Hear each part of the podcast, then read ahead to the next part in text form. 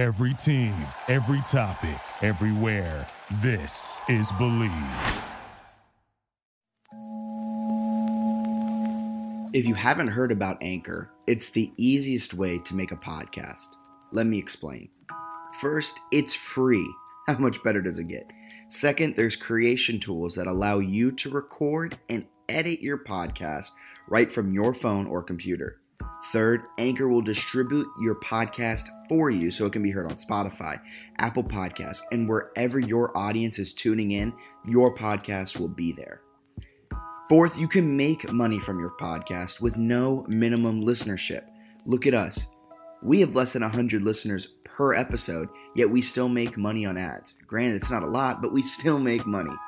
And finally, it's everything you need to make a podcast in one place. So, download the free Anchor app or go to anchor dot f m. That's Anchor, the thing you throw off your boat, .fm to get started.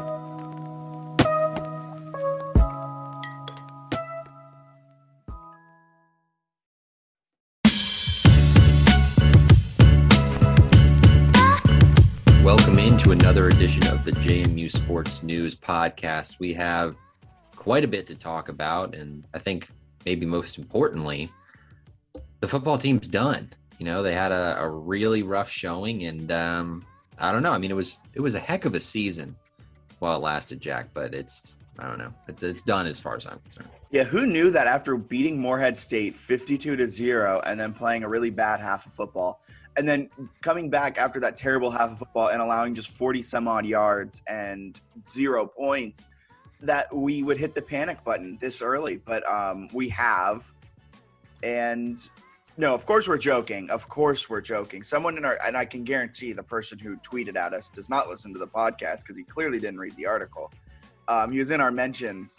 It was right after I tweeted out um, the link, the second time we tweeted out the link to the podcast, and I with the graphic is J M U football done. And the very next one was, um, we're number one. And the guy replied and said, uh, What a what a weird what a weird thread. You go from is J M U football done to yay we're good, and then this I was like, man, you did not listen, you did not read, you did not get the joke.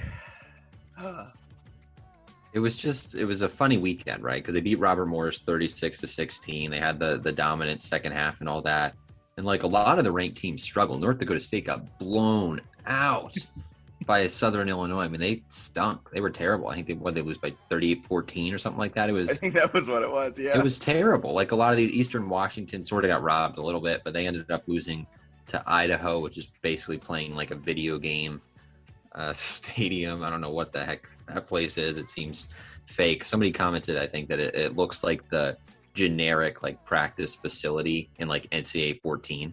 The video. No, it game. did. It did. That that that. That field goal post, I'm glad someone put words to it because when I was watching it, it, I was focused on the ref adjusting his mask. But now that That's I'm so like, thinking back and rewatching it, it's like, yeah, that is a terrible stadium.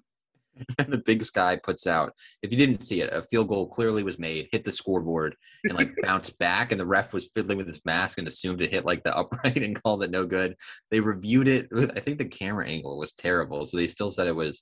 was no good. And then the Big Sky, Big Sky puts out a statement, and they're basically like, you know what? They shouldn't put a scoreboard there. That's tough for our guys. It's like, what? So, yeah, that was that was kind of a joke. But a lot of the ranked teams struggled. I've seen some people who think North Dakota, without the state on the end, um, should be the number one team in the country. So that gives you a little bit of an idea of where the spring F C S slate is going. North Dakota's look pretty good, but they crazy have- stuff so far. J M U was actually the number one, but I think winning the game was was fine. And I don't know your take on this, but like this isn't the, the same Robert Morris team from twenty eighteen. Yeah, and I think I think J M U fans didn't know that. Like the last time we saw this team was twenty eighteen, and we beat them what seventy-three to seven or something like that. And then you don't hear anything about them for all of twenty nineteen. Meanwhile, in twenty nineteen, they go six and one. Their only loss was to Central Connecticut State, which, if you remember, was another team J M U blew out years ago, but they're now good. Um, and so Robert Morris's only loss last season was an only N X T. Conference loss. Yeah, only conference loss. Thank you. Was to Central Connecticut. Yes. and they finished six and one in N E C play. They didn't make the playoffs, of course, because you have to practically win the N E C to make the playoffs. But, I mean, they were one game away from winning the N E C and making the playoffs last year. They moved to the Big South, which shows that they actually care about their – this sounds so rude to N E C teams, but they actually care about their football program. And Bernard Clark is a good coach. He's a very good coach. And so – and there were players from that team, that seventy to seven loss, that were still on the Robert Morris team. There were reports that they were wanting revenge for that game. So, of course, they're going to come out with some enthusiasm and a little bit more oomph behind it. Now, Cole Johnson did play a terrible, terrible half of football, and so did the whole offense, really. But to to just expect Robert Morris to be that same twenty eighteen team was kind of foolish.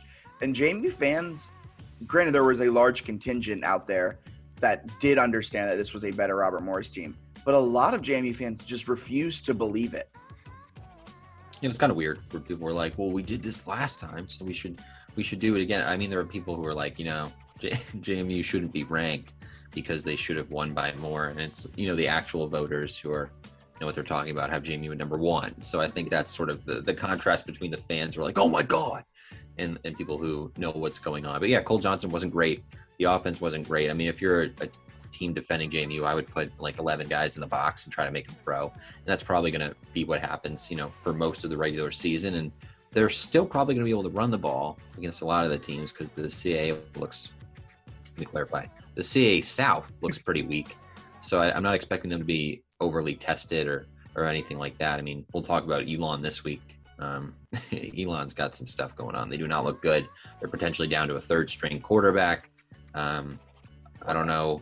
Davis Cheek, I don't know how much he would have helped defensively because they look pretty bad defensively.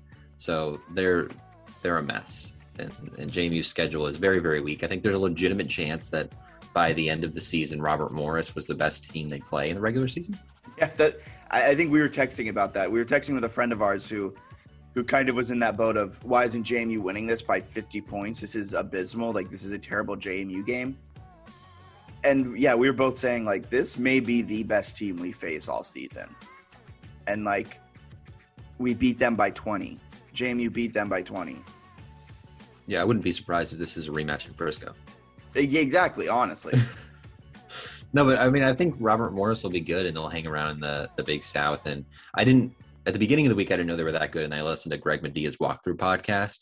And he sort of outlined like how they've improved and, and what they're doing culturally. And I was like, oh, all right, this is actually going to be not, not necessarily a game, but it will not be a disgusting blowout and mismatch like that first matchup uh, with Moorhead State was. So, yeah, I mean, I thought overall it was okay. Cole Johnson got better. Um, but I think there are legitimate concerns about the passing attack, at least in my opinion. Yeah, so I was taking some notes as I was watching the game. And first off, the very first note I took, is Cole bad? I don't think he's bad. I think that he's not – the last, like, we've been kind of spoiled. So the last three quarterbacks, right, it's Valley, Bryant, Short, Ben DiNucci. I don't think he's any of those three guys. But I think he can manage a game. And if he doesn't make, you know, bad decisions and throw a bunch of interceptions, he's fine. Like, you just basically have to get the ball to Chris Thornton and Bracey and Cheatham and some of those guys, and, and they'll make plays. So for him, he doesn't have to be like an all C A A caliber player, um, which he could be in these early weeks, right? Because no C A A teams were playing. So I think J M U swept the C A A conference honors because it was them and Elon were the only teams playing. But for him, you know, he doesn't have to be as good as like the undercuffler or anything like that. He's just got to go out and not throw three interceptions and a half. But is it me or does his arm look weak? I was, yeah, some of them were. We some wrote of it off were, week one. Week one, it was freezing cold and it was like twenty-five, thirty mile an hour gusts. We wrote it off. This week was good weather and he was throwing ducks. I don't think his arm is good. I think his arm's not that bad. I think he had a bad showing, and I think sometimes like his his footwork looked weird. The one that that really comes to mind, um, Chris Thornton was wide open. He hit him for a touchdown. And it, it looked super wobbly live. The replay was less wobbly, but it was not. It wasn't like a tight spiral, and it, he obviously didn't lead him. So I think you watch it, and you're like, "What in the?" And it didn't get there quickly, and it almost they, was not a touchdown. Like Chris Thornton had to come back to the ball and then make a man miss. Where if if if Ben DiNucci, Brian Shore, Vadley is throwing that, you hit Chris Thornton in stride down the sidelines, and that's an easy Walston touchdown. I think the thing like last year um, that didn't get enough appreciation was Ben would throw like fifty-yard ropes to that would, you know, come down perfectly in, in Brandon Polk's arms. And I don't know, like they haven't shown anything in terms of the deep passing game. And maybe that's because it's early and they've played, you know, two teams where they're basically just trying to run the ball and get the short passes going. But I think they're going to need to get that going at some point. And, you know, can Cole do that? I don't know. I think it's a fair question. Um, but I still, I still think he's got talent and ability. And I think some of it is he hasn't started much. And I think he's making some, some dumb decisions. And we kind of have seen that before, right? Where he's had moments where it's like, wow, he looks really good. I remember his first career start against Elon. It was obviously a different caliber Elon. Well, well maybe not this year. Maybe it's the same caliber Elon. um, but he was sort of torching their defense. He looked great, made some really good touch passes. And then he had the one game, Ben DiNucci turned the ball over like twice in the first five minutes against New Hampshire. Cole comes in, throws for like four hundred yards, but also threw three picks. He had the, the game last year. I forget which one it was, but he came in in mop-up duty. And like Kurt Cignetti was pretty pissed about like his attitude and not being focused. It might have actually been New Hampshire um, in that game, but I don't. I remember he came in like Cole Johnson was when he was the mop up duty quarterback. And I said this in the Q B preview that we we released in preseason. He's kind of he had six career interceptions coming into this season as like a mop up duty quarterback. That's high. He had a lot of kind of bad decisions, like picks where like you throw to the flat and you think that the, the defender isn't going to be able to break on the ball and the defender would break on the ball and always get it. Like six interceptions to me is a lot for a mop up duty quarterback. And so that decision-making question is still kind of there, especially after throwing three picks in the first half of this game. I'll give him where one of them was kind of a duck long pass down the sideline that like could have been batted down, but the first two were ugly. Yeah. I mean, they were like directly to defenders who were kind of jumping routes, but they'd also kind of already jumped the route and they were like right there. So I think that was kind of odd. But I mean, if you look at like the Moorhead State game, there were a couple where they were like, all right, we're doing a quick pass to this guy. He caught it and like looked and threw, and they were able to do it because Moorhead State was not particularly athletic or like um, as well coached. Yeah. As, as Robert Morris. So Robert Morris was in the right position. They made the plays. Uh, I think probably a good learning experience, but I would like to see more as the season goes on, one, of, of not turning the ball over, making careless decisions, and then two, of actually being able to to stretch the ball down the field with with accuracy and velocity and a little bit more of a, a tight spiral on some of those. So there's a long way to go for him, and I, I think he can eventually continue to get better. I still think there's talent there, and we talked about this a little bit. Um, people are, are clamoring for, for Gage Maloney and things like that. They had a competition that Kurt Cignetti watched all of. Yeah. Cole Johnson won that. And then Cole Johnson threw three first-half interceptions, and Kurt Cignetti did not bring in Gage Maloney. So and I think that tells you all you need to know about what the quarterback situation is going to be this season. And not even that. Like, the offense wasn't moving. Like, not only was, like – because to me there's a difference between a quarterback who throws picks but the offense is moving and a quarterback who throws picks when the offense is just not doing anything. And it was the latter for Cole Johnson in that first half. The offense was doing nothing. He was throwing picks, making bad decisions, and Gage Maloney didn't even warm up. Yeah, I mean, I don't I don't think it makes sense to have Gage Maloney come in. Like, from the limited action we've seen, he's a talented rusher and a physical guy, but his accuracy is kind of all over the place. I mean, he came in a little against Colgate, and he threw, like, two. This was when Ben DiNucci threw the five interceptions. They gave him that one series off. That was such an odd game in terms of how they, they managed him and his confidence. They gave him just like a possession breather to that was, get his mind that was right. That was Mike Houston hating Ben DiNucci by the end of it. They hated each other. This is completely off topic, but I'm I am convinced that they hated each other. They did not do a great job with with boosting his confidence. But, yeah, so Gage Maloney came in, was inaccurate. I thought against um, Moorhead State, he wasn't even – I mean – all that impressive. He hit some throws and he's done that before, but like I remember I think his first career touchdown pass was like a sixty yard play, but it was a screen um to to Jake Brown, I think, against Richmond when when they blew him out one year. I just we haven't seen anything from him to to believe that he's like this dynamic passer that Cole isn't, and Kurt Cignetti's not a moron. So if he was a dynamic passer, there's no re- you know, he wouldn't just like stash him on the bench and then be like, "Oh, we'll bring him out along with our secret uh, postseason playbook. We'll bring him out in the last drive of North Dakota State National Championship game. That's the time we're going to show off Gage Maloney." was the – all right, maybe he is saving him that because he, he did do that. Oh, gosh. But I but think my, Cole's Cole's probably the guy, right? You got to just ride it out, I guess. Uh, yeah, and then kind of on that point, um, think of the confidence it would have destroyed Cole against Robert Morris one yes. quarter. Like, I know I was kind of clamoring for it, too, at that point because it looked like Robert Morris – like, if Robert Morris capitalized, if the defense wasn't fantastic, we could have – Jamie, you could have been – I keep saying we, and I, I really am trying to break that habit. um, Jamie, you could have been like a twenty-four-point hole in a yes. blink of an eye, but the defense held. But think think of the the confidence. It just would have destroyed Cole. Like, you don't want to destroy his confidence before conference play against Robert Morris in a non-conference supposedly cupcake game. But my last note I had on the game before we kind of preview Elon – as great as this rushing attack is, I mean, four-headed monster, we talk about it all the time. Percy's great. Latrell, who didn't really get much P T because of a unsportsmanlike conduct early on in the game. Jawan Hamilton, Austin Douglas, Solomon Van Horst, all of them. As great as that rushing attack is, this offense is only as good as the quarterback play. And I think that was very evident in the first half. They couldn't get going because the passing attack couldn't get going. And, and as much as we talked about, kind of half-heartedly tongue-in-cheek, that they could run it seventy-five times and still win a game.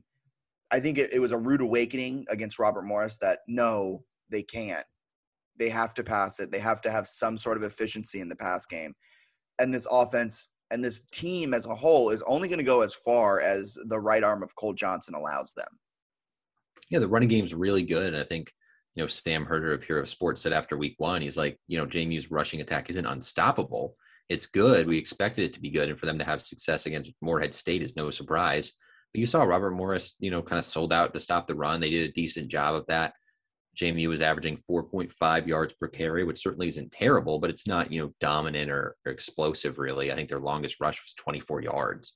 So they didn't break off any huge runs or anything like that. And, yeah, I mean, if the quarterback isn't throwing the ball well and he's turning the ball over, obviously you're going to stack the box and try to stop the run. And I think it's not unstoppable. It's very good, but I think it's it's going to help a ton if Cole Johnson can complete passes and move them down the field passing-wise. And he got a little better as the game went on, for sure. Two touchdown passes. I thought the second touchdown pass to Wells was a pretty good throw, um, where he kind of looked right, came back left, and, and got hit on the left side, but still completed it back. So I don't know. I think there's some hope for the passing game, but like you're saying, it, it needs to be there, and, and maybe more specifically, it needs to be there for them to have success in the postseason. Yeah, and and I think the passing game can get better, and I think it will. But if Cole, like, I mean, we saw it against Colgate too when Ben DiNucci threw five picks. Like, if you're throwing picks, the whole thing's gonna, the wheels are gonna come off real quick, and it's kind of. It's great that the defense was able to only allow sixteen points in the first half off of three turnovers where they were getting the ball in great field position. I think, yeah, I think one of my biggest takeaways too is like Robert Morris, aside from like the pseudo one-handed catch that he's the guy sort of brought in one-handed on a long touchdown play, like Robert Morris's offense did almost nothing. I mean, they yeah. really, they had a couple plays and I understand that. I think the secondary maybe wasn't its sharpest in the first half, but it certainly looked, yeah, for sure. It looked good in the second half. The team looked good in the second half. I thought overall though, the first half was not like garbage. People were getting upset and they're like, wow, the defense. Well, it's like, all right, sometimes they're starting the drive at the ten because they threw an interception that they were, I mean, I think one of them started like at the one yard line, didn't it? Yeah, like he it started yeah. the two, but I mean, overall to me, that first half and a little bit in the second half, the quarterback was missing wide open receivers. The secondary wasn't extremely sharp in that game. And I think that's something to really keep an eye on. It's something we kind of touched in the preview coming into the season where they're really good at the top end, but we're kind of questionable about the depth. Um, so that's something to definitely keep an eye on. How sharp can this secondary be? And yeah, they, I mean, we're we're nitpicking here. This this this defense was fantastic, allowed sixteen points, no second half points, buckled down. Mike Green was hurt, their star guy who makes that defensive line run. I mean, the and Antonio Koklaw and um, – I'm not even going to try and pronounce his name, but the hyphenated name. Do you want to try oh, it? Oh, I I, for, I forget what it was. I looked up the Minnesota transfer. Yeah, but I mean, a sack at some point, I think. Yeah, so they, they came in, they had great time, um, but Mike Mike Green was was injured and was a little hobbled. So or he was, I thought he was feeling sick or something. Oh, that's was, right, that's right. Sorry, excuse no, me. No, it was the weird. He missed. Didn't he miss like the first quarter? Or? He missed the first half. It was yeah. It was it was odd and. Never really explained. They just said he wasn't feeling well and it wasn't COVID, right? I think I think, was... I think Greg wrote a piece on it. Okay. In the beginning, it was he woke up feeling sick. He passed like three COVID tests, like rapid COVID tests. So he was allowed to play. And I think he was just like, he had a little stomach bug. And he, I think, and honestly, what I imagine is he wasn't going to play that whole game. And then when he sat on the sidelines and saw that his team was on the, like, could have lost to Robert Morris, he was like, coach, run. put me in. And it's kind of interesting.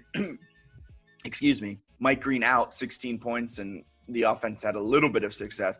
Mike Green in forty some odd yards and zero points. Yeah, I mean, he's he's a big time player. They've got plenty of athletes and, and talented guys. It, I mean, like, J M U didn't play that well, and they won by twenty against a team that I think is like a fringe playoff team. I so, I can't agree more with that take, because yes, this was the worst game of football we've seen since Colgate, when Ben DiNucci threw five four or five picks. I kind of blocked that game out of my mental. And that game they lost. This game they played terribly. Probably the worst half of football ever. Like, yeah. That was a terrible first half of football. And they won by twenty. And J M U fans are acting like this team doesn't deserve to be a top four ranked team. They don't even deserve to be in the top twenty-five. It, it doesn't count of a win if unless it's by fifty. I was getting worked up.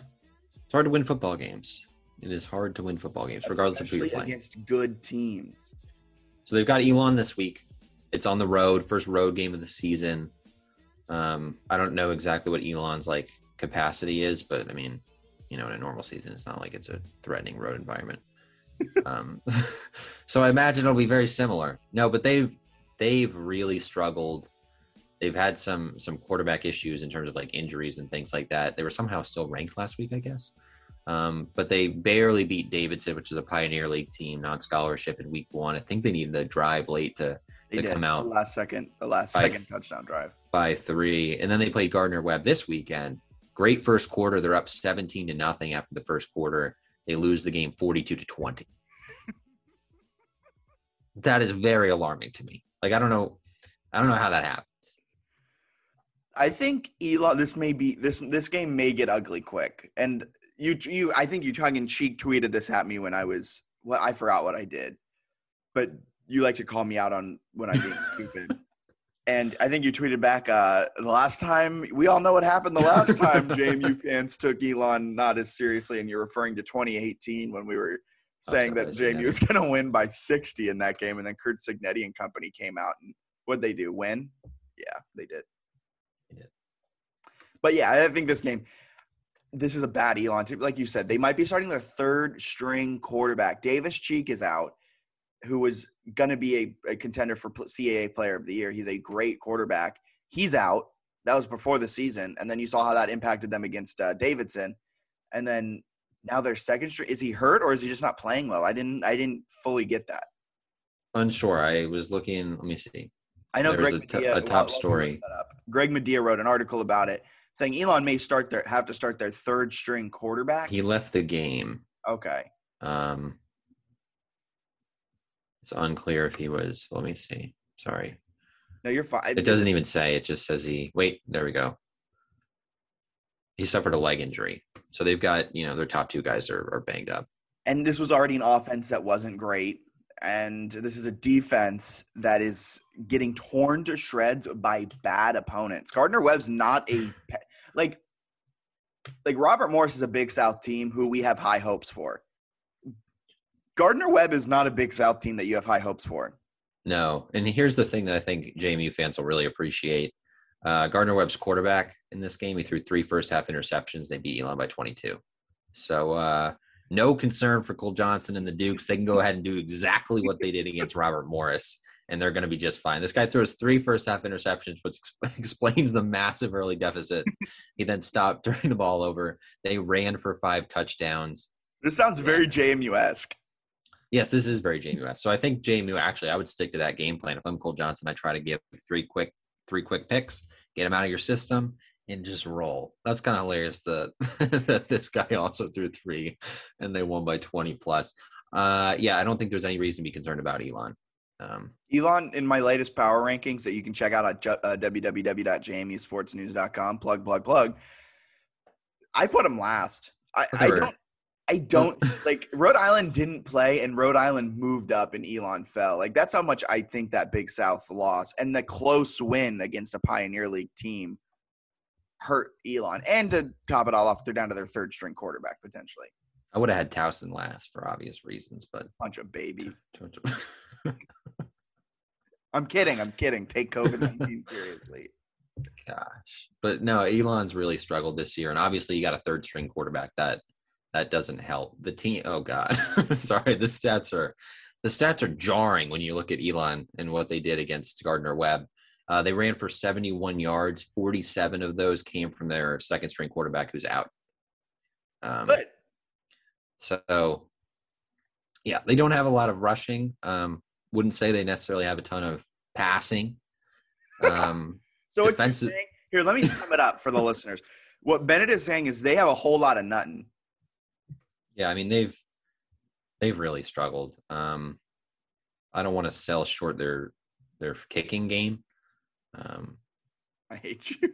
Field goal kicker made a couple field goals. Skylar Davis also made both his extra points.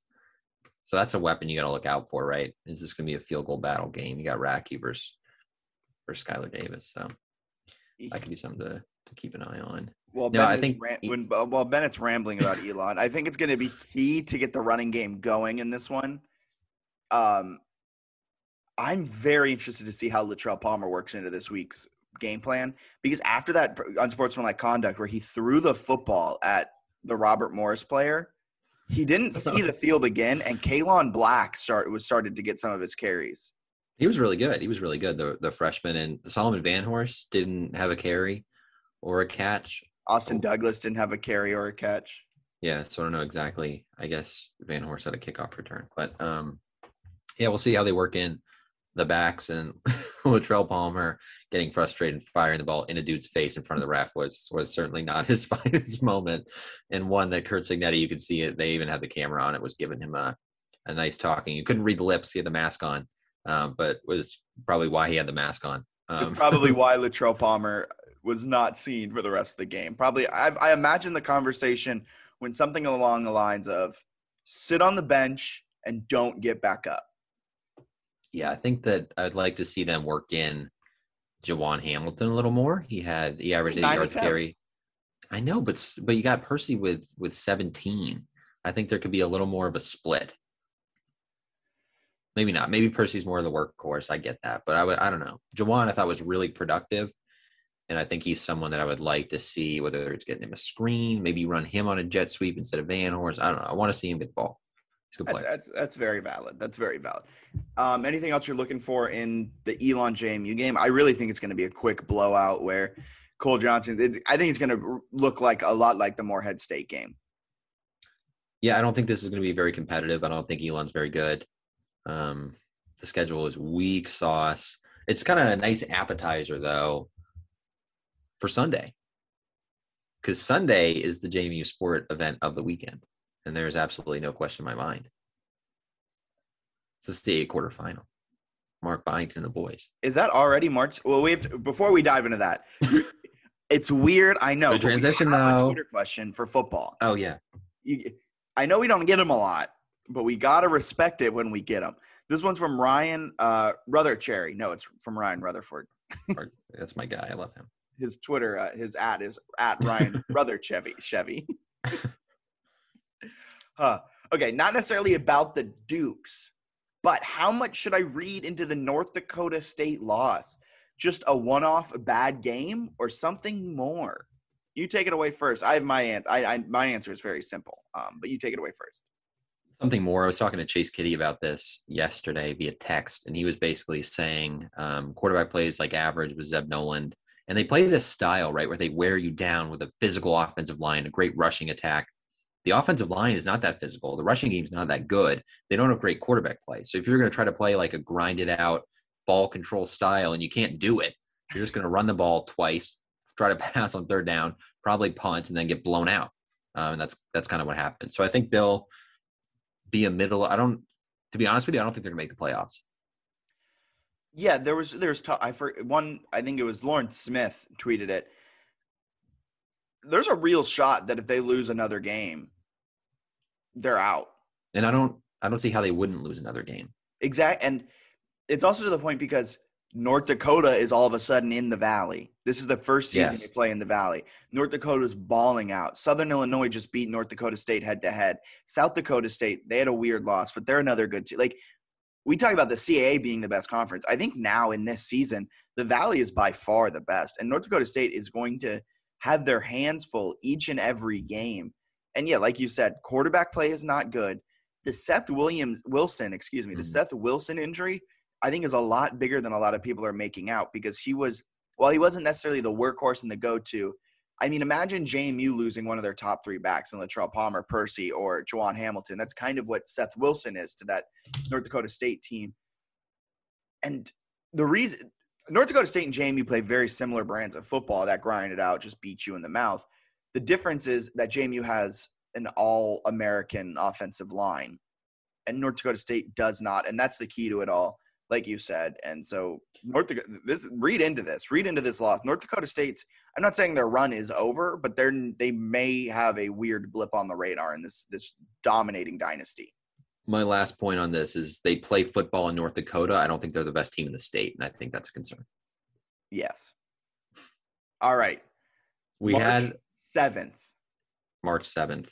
Yes. March. Our other question, our second question is basketball, right? Yeah. Um, I mean, we could go now. I mean, well, no, this sure. kind of, this is an end of the, this is the end of foot basketball talk, though. That's fair. Because it's about how how can they keep this success going into twenty twenty-two. True. Do we want to do a real quick? The women's team doesn't play the conference tournament until March tenth, so that'll be probably our next pod. Yeah. Um, they split with Drexel to end the season. I don't think this. I don't know if the seeds are finalized. I think other teams might still have games. I could be wrong. I think so. The okay. C A is so weird, man. They either locked up – I think they locked up top three with the split over the weekend, um, if I'm not mistaken. I think they'll be two or three, which means they're probably going to potentially avoid a semifinal against Delaware, which sounds like a promising thing, actually, to be a two or three instead of the four. Um, so we'll we'll see what happens there. But they're going to have a chance to win the conference tournament for sure. Um, I, they have not won – what is it, three conference games in a row? So that's a little bit of a concern, but we'll get into that next pod. They're, they're a good team. Yeah. I'm excited to jump into the C A A tournament talk with them. I'll, yes. I'm going to, I'm going to, I'm going to tape watch that team and figure it out and dive into why I think they could win the C A A tournament. Hope you like turnovers. All right. Gosh,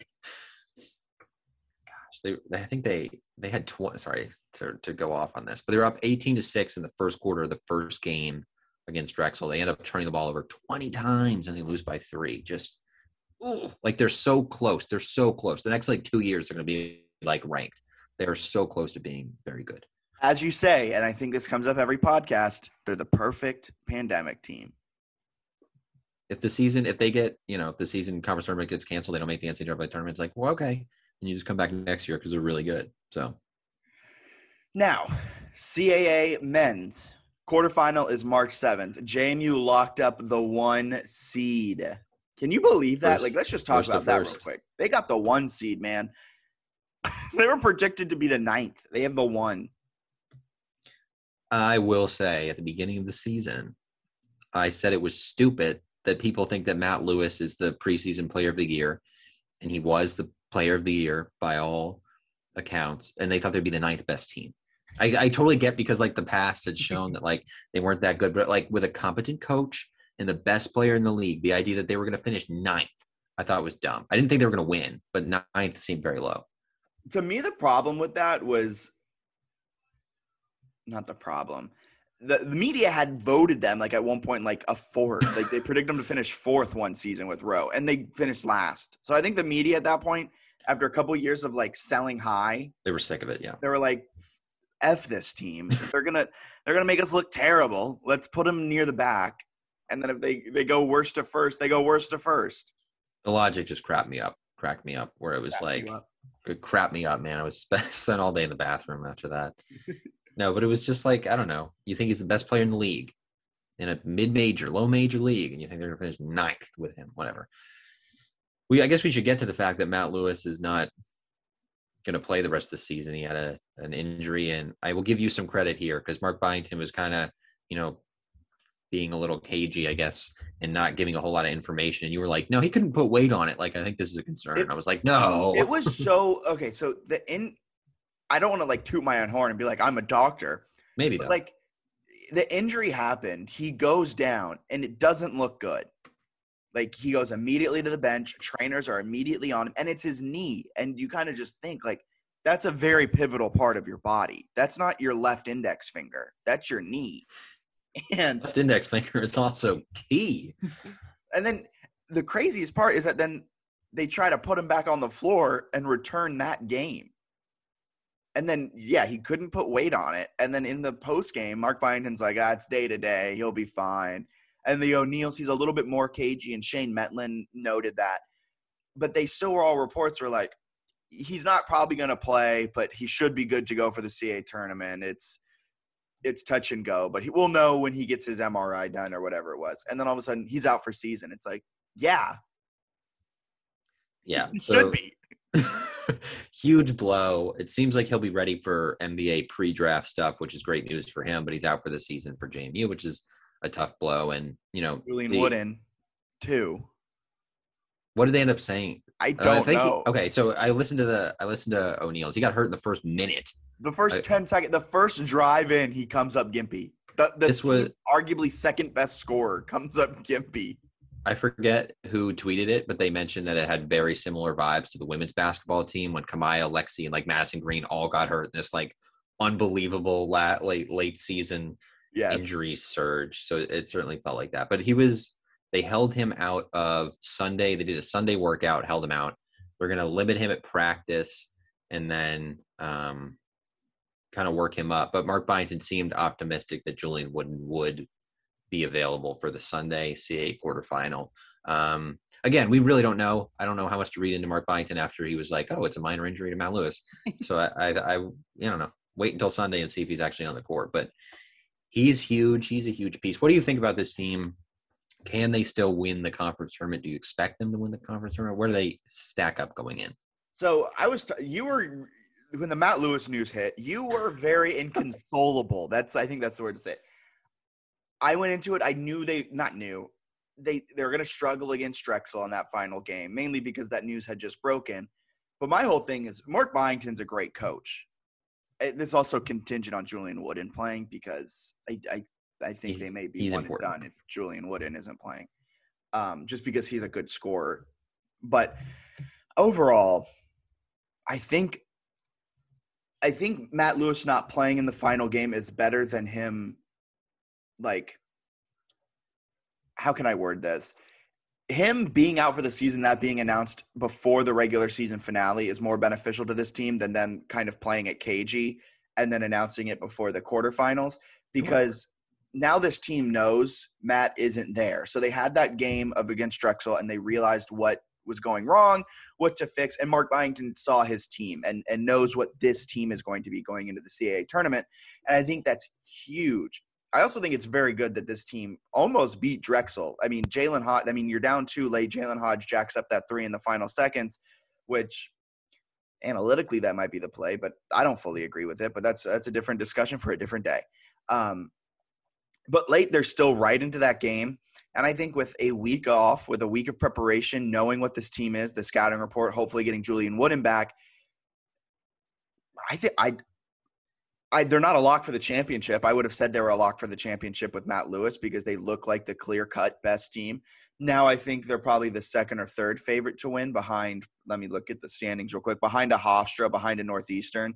I haven't seen Charles Charleston play all that much, and they're the number three seed. Um, but I think they're kind of a fraud three, if you ask me. Um, I think they beat up on lower tier. Like, I think it's beneficial yeah. that J M U, J M U C A A schedule, we were talking about it early on, how they were kind of playing bad teams. But now as we sit back and we look back at the season that J M U had in the C A A, they they went one and one against Northeastern. They sweeped Hofstra, didn't play Charleston, um, and they went one and one against Drexel. They didn't play Delaware. And then yeah. swept Towson, swept Elon, which are the bottom feeders, and they kind of beat up on. But on the better teams, they beat them. I think this team is the second to third best team in the uh, the tournament right now, and I think they can do it. That was a long ramble for your question. Sorry about that.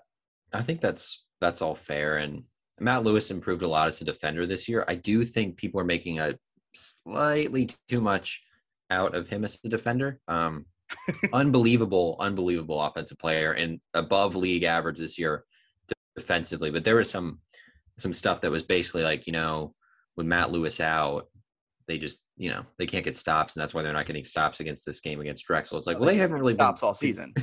Right. Uh, Matt Lewis is a really good player. I think what he brought mostly was just unbelievable offensive efficiency and then above average defense. So he was really good. But the, the thing against Drexel is like, they were, I mean, offensively, they were fine without him um, for the most part. I mean, Vado Morse was, Vado Morse was so good in this game, nine of fifteen, twenty-five points, six assists to one turnover. Like, you cannot ask for anything more from him. That was. I, I want to say this before I forget this thought. There was a point in the game where it looked like they didn't know who to turn to. Beginning yeah. of the game, it was clearly like, let's let's feed Morse the ball, and he was he was jacking up shots early on. But then there was like a weird twenty minute stint, probably from the f- last ten minutes of the first half and the first ten minutes of the second half, where they just didn't know who to go to, and the offense struggled. And then Morse, all of a sudden, it seemed like took the game back over. And that's when Jalen Hodge started to heat up. That's when everyone else around him. So I think that's going to be huge going into the quarterfinals and into the tournament.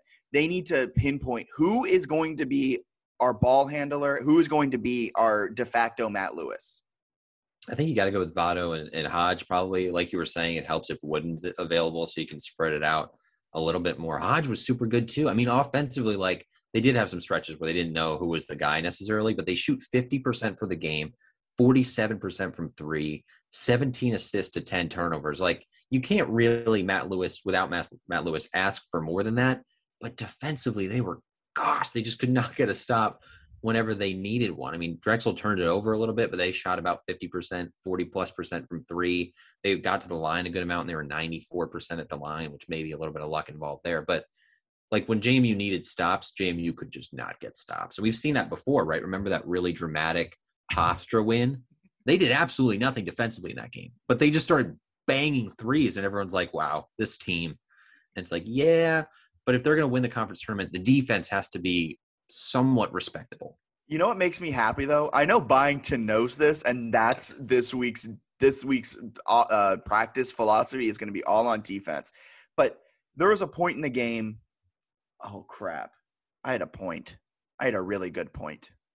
We're talking about defense.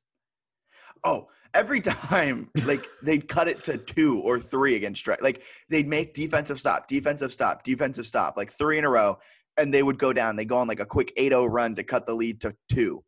And all of a sudden, Drexel would go on a quick seven oh run. And you're like – and then J M U would cut it and go on there on the seven oh run. And it's just like, this game is giving me heart palpitations. When you get that seven oh run, how about you get one more defensive stop, and then we just tie it?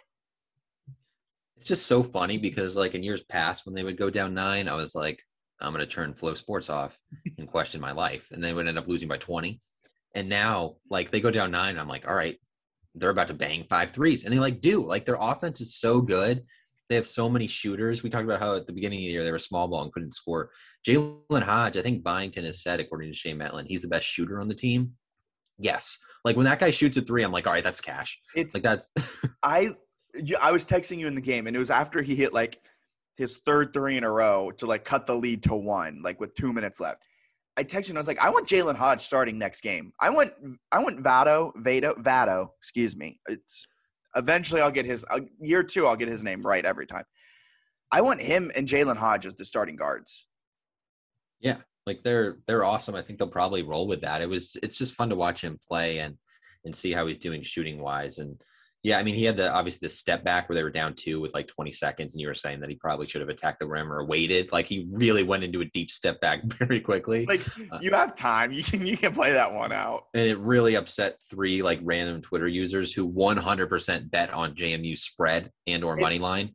And it wasn't J M U fans. It was like yes, they a bet on the random fan. They were like, F Jalen Hodge for ruining the sport of basketball. And I was like, mm, you probably have three hundred dollars on this game. And the best part, the best part of it also is like they're down ten if Jalen Hodge is not making every three he's taking. Like, they're the only reason they're in the game is because Jalen Hodge is playing great and these guys are losing their mind. But he played well. I mean, they, they did some nice things offensively, and I think there's a good future for them. Zach Jacobs, five of six and one for one from three. I don't know if you can you can pencil that in in the conference tournament, but he was good and he's no he, he knows that, his, that's on track for him. The five for six from the floor, not necessarily the one for one from three. Kurt was talking about it on the broadcast where that used to be a big part of his game, and why I cool. think Zach Jacobs is a better player this season. It's not part of his game anymore. But no, he's really good in, inside. Yeah, I mean, it was a, a big part of his game was to take the threes. Um, yeah, yep, yep, yep. yeah, no, it's, it's been a fantastic evolution of Zach Jacobs and why he's one of the best role players in the C A A. It's because he doesn't jack up the threes anymore.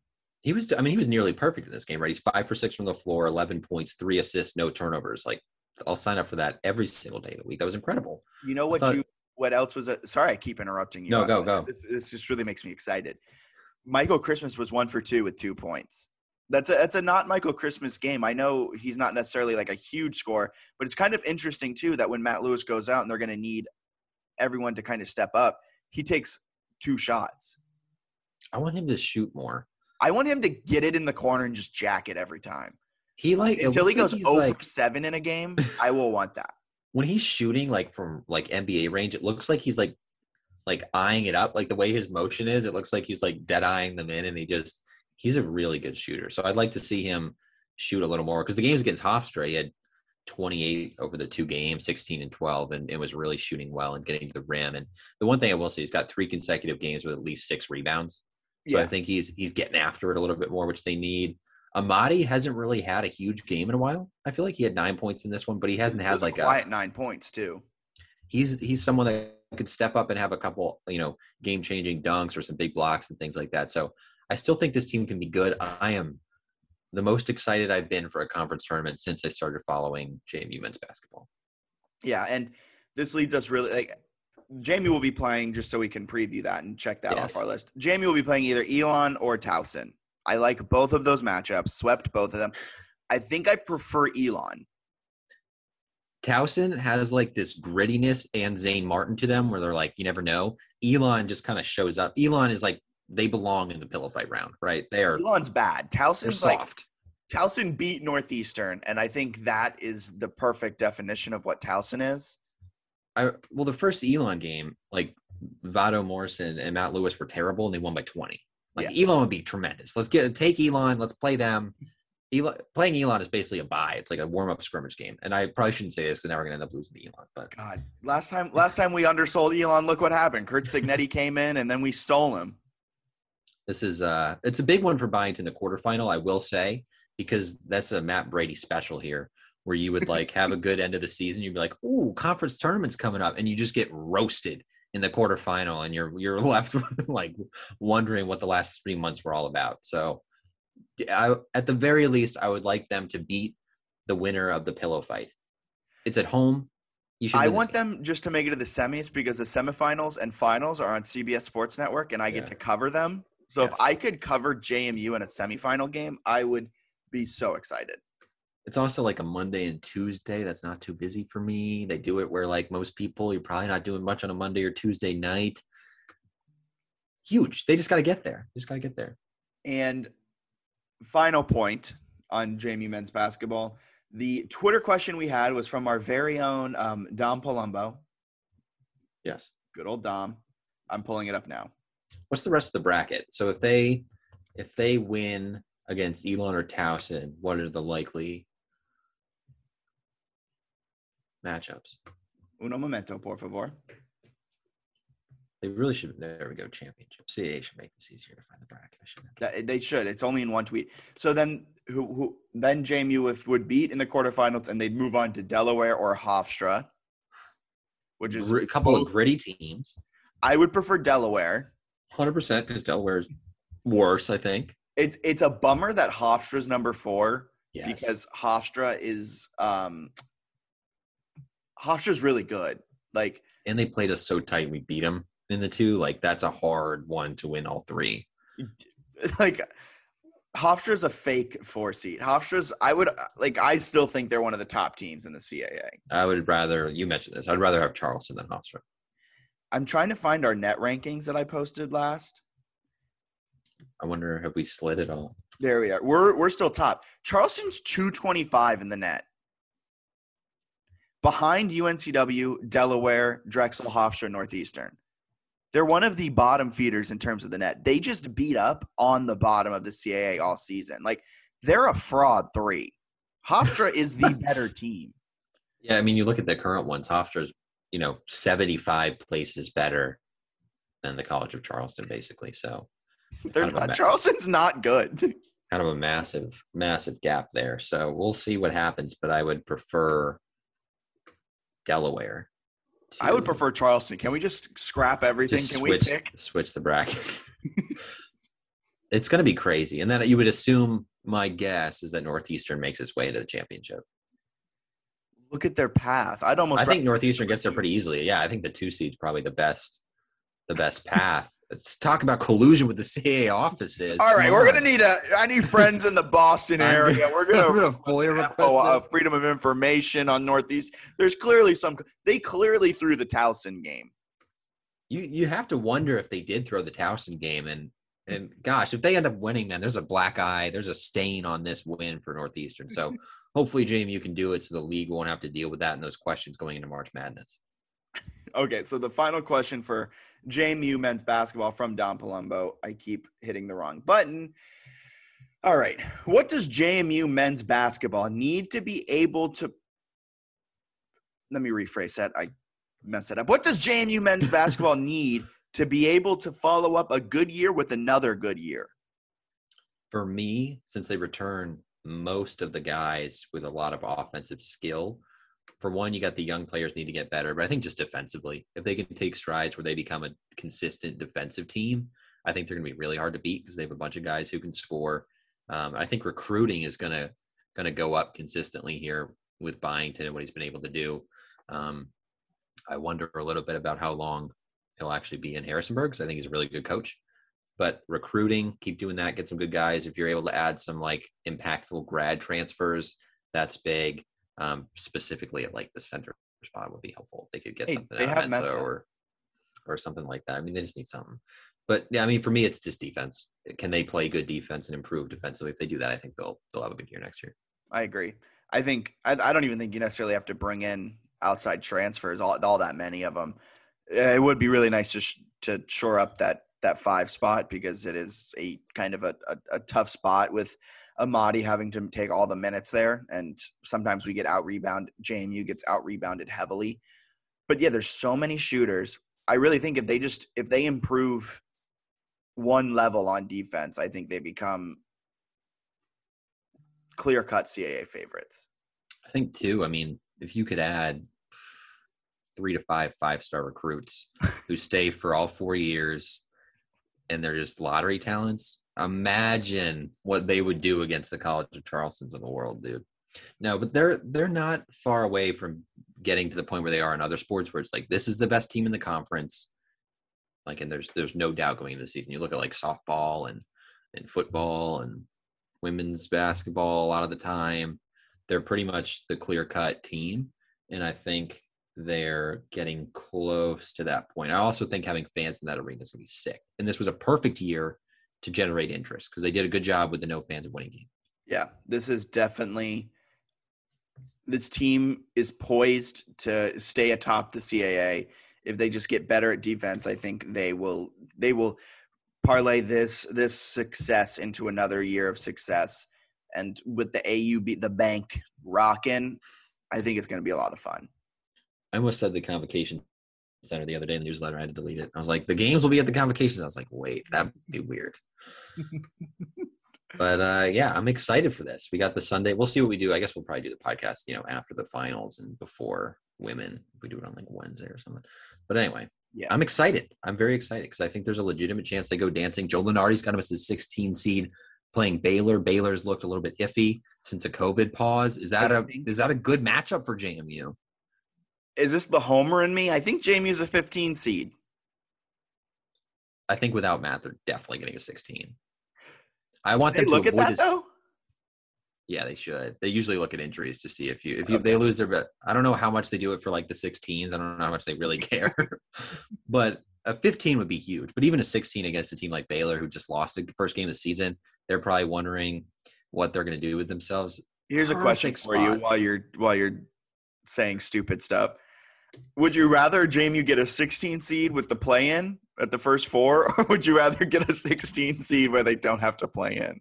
So I go back and forth. Early, I was like, I want the sixteen play in because they could win a game and it'd be like fun. They'd also be alone, like standalone, basically on a day. You know what I mean? Like there's no other games going on. You get to watch the play in game. That'd be kind of cool. The issue is like you're playing a team that you don't care about at all. I would rather them they get a sixteen, no play in. Give me a time to prep for a Baylor or for a Michigan. And uh, I kind of, I don't know. Am I crazy for thinking that they would beat them? Yes.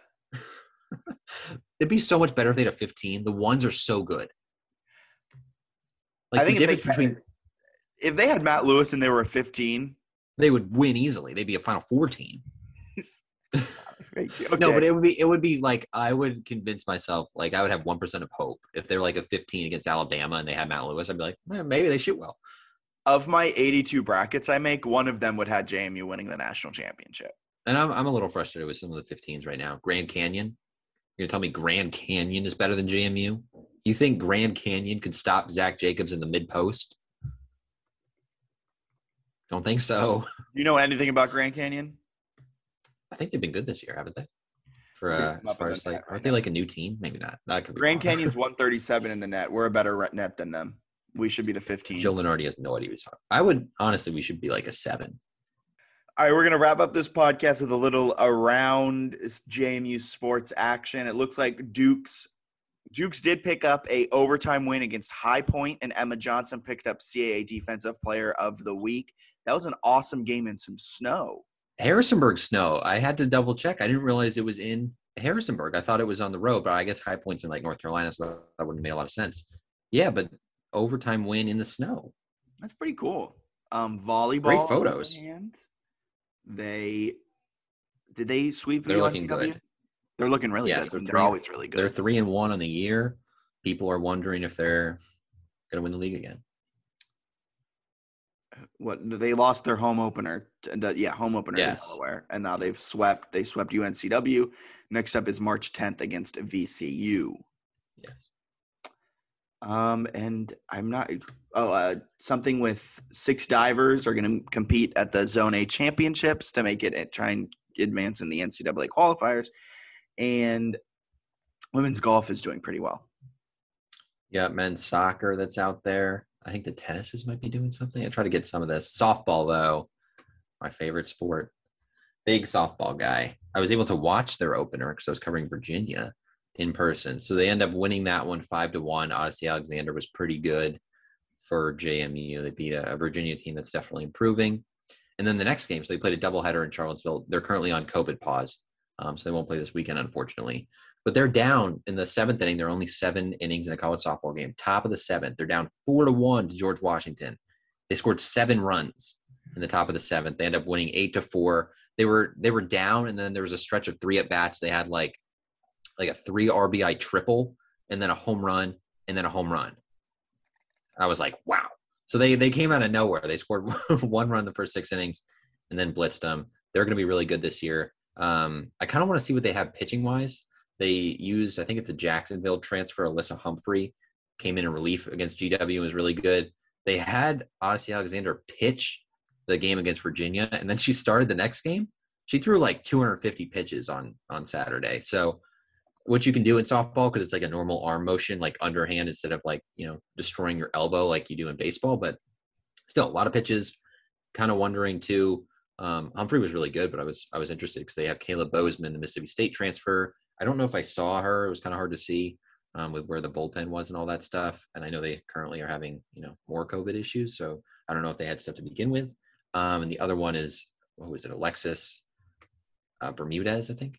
I could have that wrong. Um, sorry, it's been a while since softball. I think that's right. She was another transfer who pitched a decent amount. I think she started against Virginia last year. So yeah, Alexis Bermudez. So we'll see what happens with the pitching, but looks like they've got some arms behind Odyssey, and that's kind of how college softball works. The the teams with the best pitchers tend to have the most success. But Jamie, great lineup. Started two and oh. I know nobody else cares, but I was hyped to watch them play for the first time in, you know, two years, basically. No, we care. We care, Bennett. It was a long time. It was a long time. I love college softball, man. It's, no, I know. It's yeah, fast. You... part of it is the speed. I mean, no offense to U V A baseball, but like you're there for four hours and you're like, argh. Softball is like two hours and there's a lot of action. Well, I think that wraps up the podcast. I think it does. Oh, excuse me, I'm finishing with a yawn. For Bennett Conlon. Oh, this is a good stretch. What a way to finish. For Bennett Conlon, my name's Jack Fitzpatrick. Go ahead and check us out at our home on the web at w w w dot j m u sports news dot com. Lots of great content over there. We have our weekly C A A power rankings.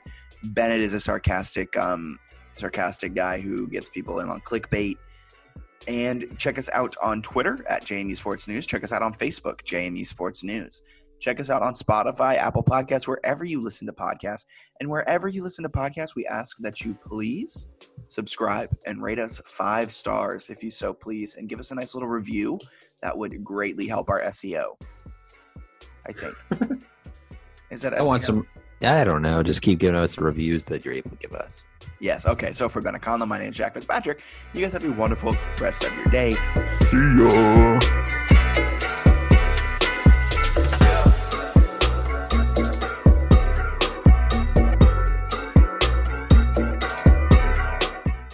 Transform your home in one weekend with paint from Menards. Get a paint that combines durability and gorgeous color. Dutch Boys DuraClean Interior Paint and Primer in One offers Stay Clean technology, making your home stay beautiful and clean longer. And with Dutch Boy's easy opening, smooth pouring container, transforming your home has never been easier. Save big money on Dutch Boy paints and head into Menards to get your paint project started today. Save big money at Menards. You know when you're listening to a true crime story that has an unbelievable plot twist that makes you stop in your tracks?